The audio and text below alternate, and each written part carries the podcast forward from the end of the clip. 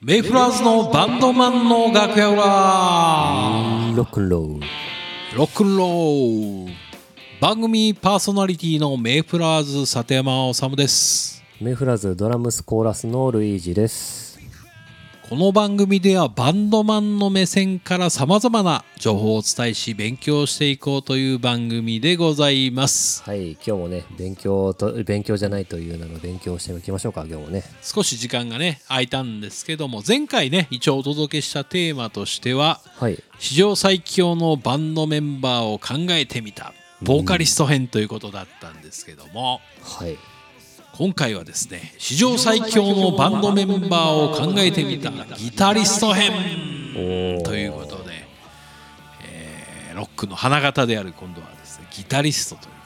ということで、えーお届けしていこうと思うんですけども ね前回収まるのかこれ一回でこれねえ前回本来はですね1回でバンドメンバーを考えてみたっていうね、うんお題でいこうかなっていう話だったんですけどもはいあまりにも時間が押したということ でというわけで今回はね一つ基準を設けながら話していこうと思うんですがはい今回はローリング・ストーン氏のギタリストランキングと、うんえーイギリスのですねレディオ X が選んだロックギタリストランキングっていうことでおーまあ、トットップ100ってですね紹介してるんですけどその中から抜粋してトップ10のみを紹介していこうかなと思うんですけれどもあーそれを基準にねちょっとあのお話をしていこうかなと思うんですけれども、おーいいじゃないですかはい、まずはですねまあアメリカといえばローリング・ストーン氏ということで、うんアメリカのこれは少し前のデータになるんですけれども2011年に発表されたは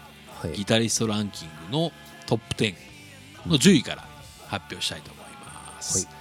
まず10位がですねピート・タウンゼント来ました、うんうんまあ、ザ・フーのね言わずもがな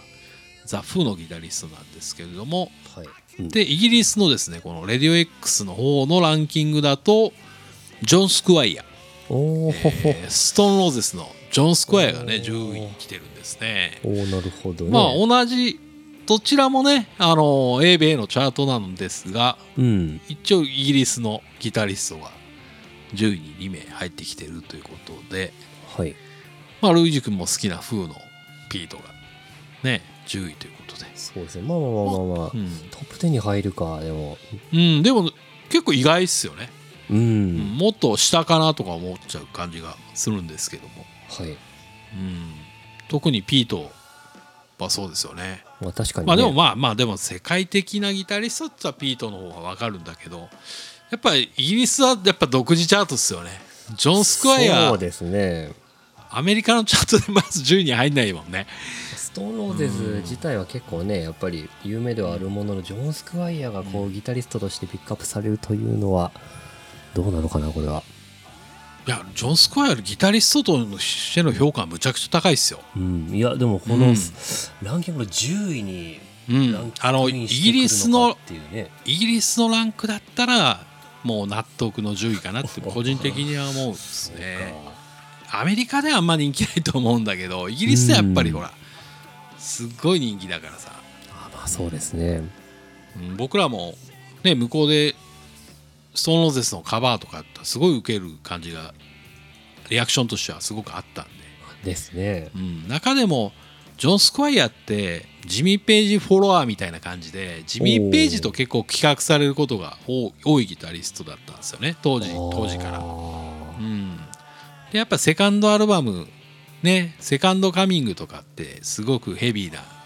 ギタリーフとかさ、あねそそうですねの後のシーホースジとかもね、うんうんすごくやっぱりジミー・ページライクなギターリフとかも多いんで、はい。まあ僕は個人的にはめちゃくちゃ好きなギタリストですけどねジジョン・スクワイア、そううなんん、もちろんピートも好きですけどねピート・タウンゼントもねでもアイコニックな感じっていうかねそうですね。あのやっぱりブンブン振り回すねウィンドミル奏法とかねそういうイメージがやっぱあるギタリストかななんて思っちゃいますけどねはい。なんかピーター動きがねやっぱまあそう。そうそうそうだねうまあ、ぶん回したりその、もうあのす滑り込みしながらギターをギョワンってしたりとかなんかねそういうイメージがそうだねやっぱウッドストックとかそういうビジュアル的なイメージもあんのかもしれないですねそういう意味ではそうねですねもう今で今でも元気なおじいちゃんですけどね本当、うんというわけで、えー次行きましょうかはい。で9位ローリング・ストーン首脳がデュアン・オールマンうん。まあ、こうオールマン・ブラザーズのギタリストでイギリスの方のチャートがですね、9位キース・リチャーズ来ましたいきなりおお。はあ、はあはあ、って感じですねこれはここで来たかって感じ、今度は。もうそうですね確かにイギリスのチャートやっぱおかしいよね ジョン・スクワイアの上にキース・リチャーズいきなり来るからねねえ。うんやっぱすごいねデュアン・オルマンねデュアン・オルマンもね9位ですか2011年のチャートでも9位ってやっぱりオールドロッククラシックロックのギターってなるとやっぱそうなるのかなチャート的に言うとねすすごいなんかオールマン・ブラザーズって日本ではそんなに人気ないのかなそうですいやでもうんにでも世界的に有名なそのバンドのその作品にはしっかり参加しているというか僕もそうう、んんなんかついさっきまでデュアン・オールマンやっぱりデュアン・オールマンって何に何で弾いてる人だっけってパッと出てこなかったんですけど、参加してるアルバムとかを改めてうんこうやってずらっと見てみると、確かにすごいなあのねまあそうですレよイラねのあの黄色いアルバムとかもそうじゃないですか、うん本当にそうですそうだねしデレクザ・ドミノスとかやっぱり参加してるクラプトン絡みのイメージがあるよね、まあ、サザうンんサザンロックの代名詞みたいなでもギタリストなのでね、そうですね、うんそういう意味ではまあアメリカのやっぱ南部っぽいイメージっていうかねビジュアルな部分も含めてあるのかな、イメージ的に言ったら入ってくるんですね意外な感じがしましたねでイギリスの方ではキース・リチャーズまあキース・リチャーズは僕ももうこれはもう 1, 1位か2位でもいいぐらいねイギリスのチャートではなんかそのロックっていう概念をギターで作った人かなっては思いますけどね個人的にはねそうですねまあでもイギリスイイギリスチャートでちょっと思ってるより下やったっていうのは納得かもしれないなんかローリング・ストーンズのその、いイギリスから見たローリング・ストーンズって僕はなんか、うんどちらかというとなんかアメリカンなイメージがやっぱりあるんですよやっぱあローあリング・ストーンズってだからなんかそういうとこも気にしたんじゃないかなとは思うんですけどうねんそうだねあのアイコンがねキスあのストーンズのアイコンってなんかアメリカンなカラーリングだもんねイメうんあのベロベロ出てる感じとかねああそうですね、まあ、アイコンも確かにアメリカンですけど確かにねというわけで次行ってみましょうか、はいえー次ローリング・ストーン氏の方が、えーバンヘイレン来ましたねエドワード・バンヘイレンですうねんでイギリスの方の、えーレディオ X の方がジョニー・マーですねスミスのジョニー・マー来ましたねレニーマーかこれはまあバンヘレンね先日お亡くなりになりましたけどやっぱりこれ2011年のチャートでも入ってきてるんですねこうやって見るとねうーん魅力的なギタープレイをする方だなとはぼどギギター詳しくないけどそうもう聞くだけで分かってしまうまあスミスまあスミスはやっぱりイギリスで人気ですからうね、ーんそうですねそういう意味ではもうバンドのね人気っていうところもあるのかなっていう感じのチャートの反映の仕方なのかもしれないですねそうですねまあ、でもバンヘイレンはまあまあ僕も聞いてはないですけどやっぱギタリストとしての力量はすごいのは分かりますねそれは本当すごいですね誰が聞いてももう一瞬で持っていかれるねギターかなと思いますあれは僕はあんま持っていかれなかったですけおど、おね、そうそうなんです かはいだからあんま聞いてないですもん、ね、ギターバリバリ弾くのにいやでもバンヘイレンはなんかね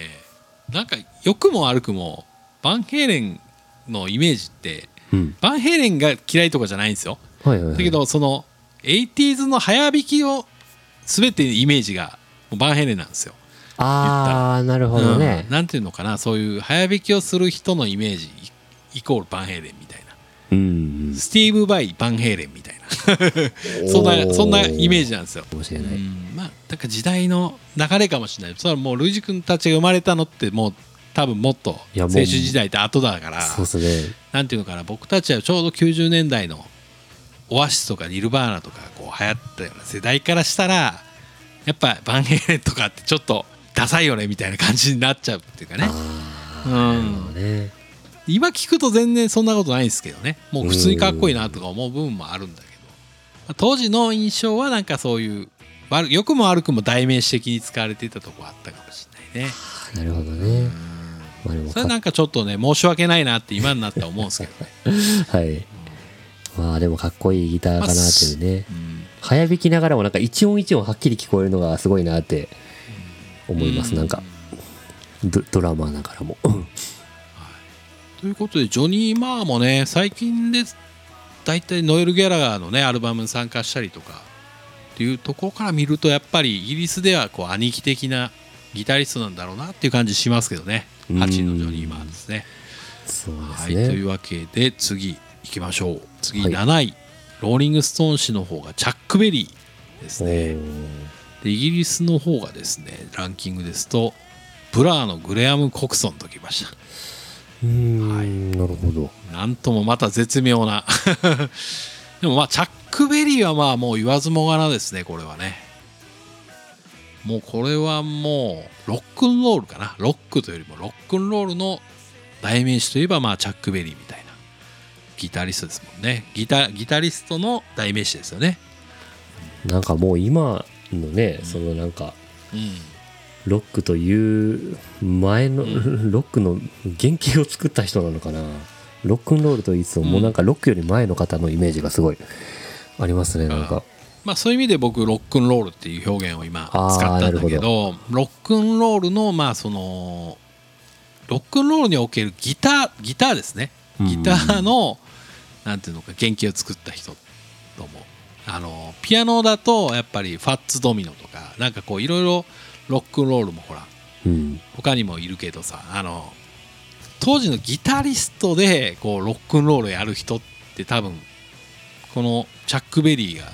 つ形作ったと思うんですよ。ああなるほあのどフレーズとかねはい「タララタラララララララタラララララララ」とかさそういう感じのもう聞いたらあチャック・ベリーだよねみたいなフレーズとかさあああいう単音でのシングルノートでのあのギターソロだとかーうんバッキングだとかっていうスタイルを作って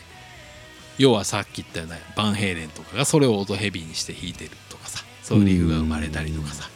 そういう過程になっていくような原型を作った人みたいな感じかなあのあパワーコードみたいな動きをするとかさギターで言ったらちょっと専門的な話になるんだけどあほうそういうスタイルを作ったのはチャック・ベリーすごいですねああもうだから、うん現存する偉大なるギタリストのルーツを作った方なんですね、やっぱりそうまたブルースとなるとちょっとまたねあの同時期でも違う三大キングと言われるようなね BB キングとかそういうフレディ・キングとかいろいろいるんですけどいわゆるちょっとブルースってやっぱりちょっともう少し暗いじゃないですか音楽的に言ったらあーねそのリリックとかもちょっと暗かったりとかするんですけどチャック・ベリーの方はちょっと楽しいパーティーみたいなさイメージがあるのあーでそうまなあ、んだ分かりやすく言ったらほら「バック・トゥ・ザ・フューチャー」でねあのシーンで有名なのがありますけどありますね、マイケル・ J ・フォックスがギター弾くシーンあるじゃないですか、うんまあ、あれがチャック・ベリーをパロディでやってるっていうスタイルじゃないですかそうですねそういうそれまあそれに象徴される形っていうかねあのダンスパーティーで60年代にギター50年代かなあの古き良きアメリカをこう演出したような流れでギターでパーティーで弾くみたいなさうんそういう明るいようなイメージを作ったような人がチャック・ベリーだと思うんだよねだからそういう意味ではまあまあ入ってきて当然なのかなっていう感じがしますけどねこのランキングにおいても。うんまあでも7位で登場したっていうう、ん7位でまあイギリスの方はもうもう全くこれ比較しか比較しちゃいけないチャートですねこれね、まあ、グレアム・コクソンブラーっていうことでね、まあ、バンドとしても人気のブラーですけどね、本当、 まあ、そうイギリスでね人気があるっていうこれこのイギリスのランキングはいつのランキングなんだろうね2018年そうか、2018年にしちゃ古いな 結構さな最んかチ近ですョイスが古い感じがね 本当にしねはい数年前でもブラー人気あるのかっていう感じがするけどもね根強く人気がイギリスではあるのかな次ですねローリン・ストーンズの方が、えーローリン・ストーンの方が BB キングうん来ましたね、えーで、えーイギリスの方がですねジャック・ホワイトですねということでまあ先ほどあのロックンロールのルーツはジャック・ベリーだと言いましたけどまあブルースギターといえばまあうん BB キングということではいまあ三大キングということでまあまあ BB キングですねまあ、BB キングについては本当ねライブ版とか聞くとね本当凄まじいですもうチャック・ベリーもそうなんですけどもう何がすごいってやっぱバンドのスイング感みたいなのがやっぱりすごいかなうん、もうすごくねスイング感のある演奏ドラムとかもねほんとすごいチャック・ベリーとかも50年代とかの演奏なんだけども本当にドラムとかギターのスイング感とかがもうバリバリすごくておーうんなんやっぱジャジーな雰囲気っていうかねリズムあもうちょっとこれはリズムで勝てねえわっていうスイング感がやっぱある名盤とか多いっすけどねビービン・キングなんかも。うんうんでまあ6位、えージャック・ホワイトですねこれ、ほいえーイギリスのチャートの方はジャック・ホワイトということで、まあ、ジャック・ホワイト人気ですよねやっぱりね、あそうですねかっこいいんだなーっていうまあ、イでメもージジはャ僕ッはク・すごいホワイトもね映画とかもそうですけど、まあ、ジミー・ページとちょっと比較されたりすることが多いのかなっていうギタリストでもありシンガーでもあるんですけども、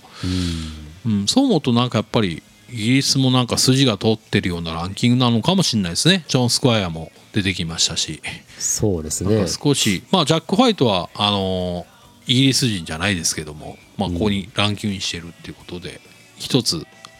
きな趣向があるのかなっていう感じはしますけどねまあそうですね。ただなんかそう、ジャック・ホワイト僕もうんあまり詳しくはないけど、なんか見た目とギタープレイのギャップがすごい感じる方ですね、この人はなんか。あなあんかどういう僕はそうギいャうイメッープジをが。なんだろう、なんか、うんジャック・ホワイトですごいなんかラフなのがかっちりしてるのがよくわからないんですけど、見た目が。あーただなんかそう、なんかギターはすごい型崩しの渋いフィーリングを秘めてるなと思いつつ、なんか、そうだね意外とその、まあ、ガレージっぽいテイストから入ったのかなと思ったけど意外とクラシックロックな雰囲気もあるしヴィンテージロックな感じしますけどねサウンド的にはねギターのサウンド的にはうん。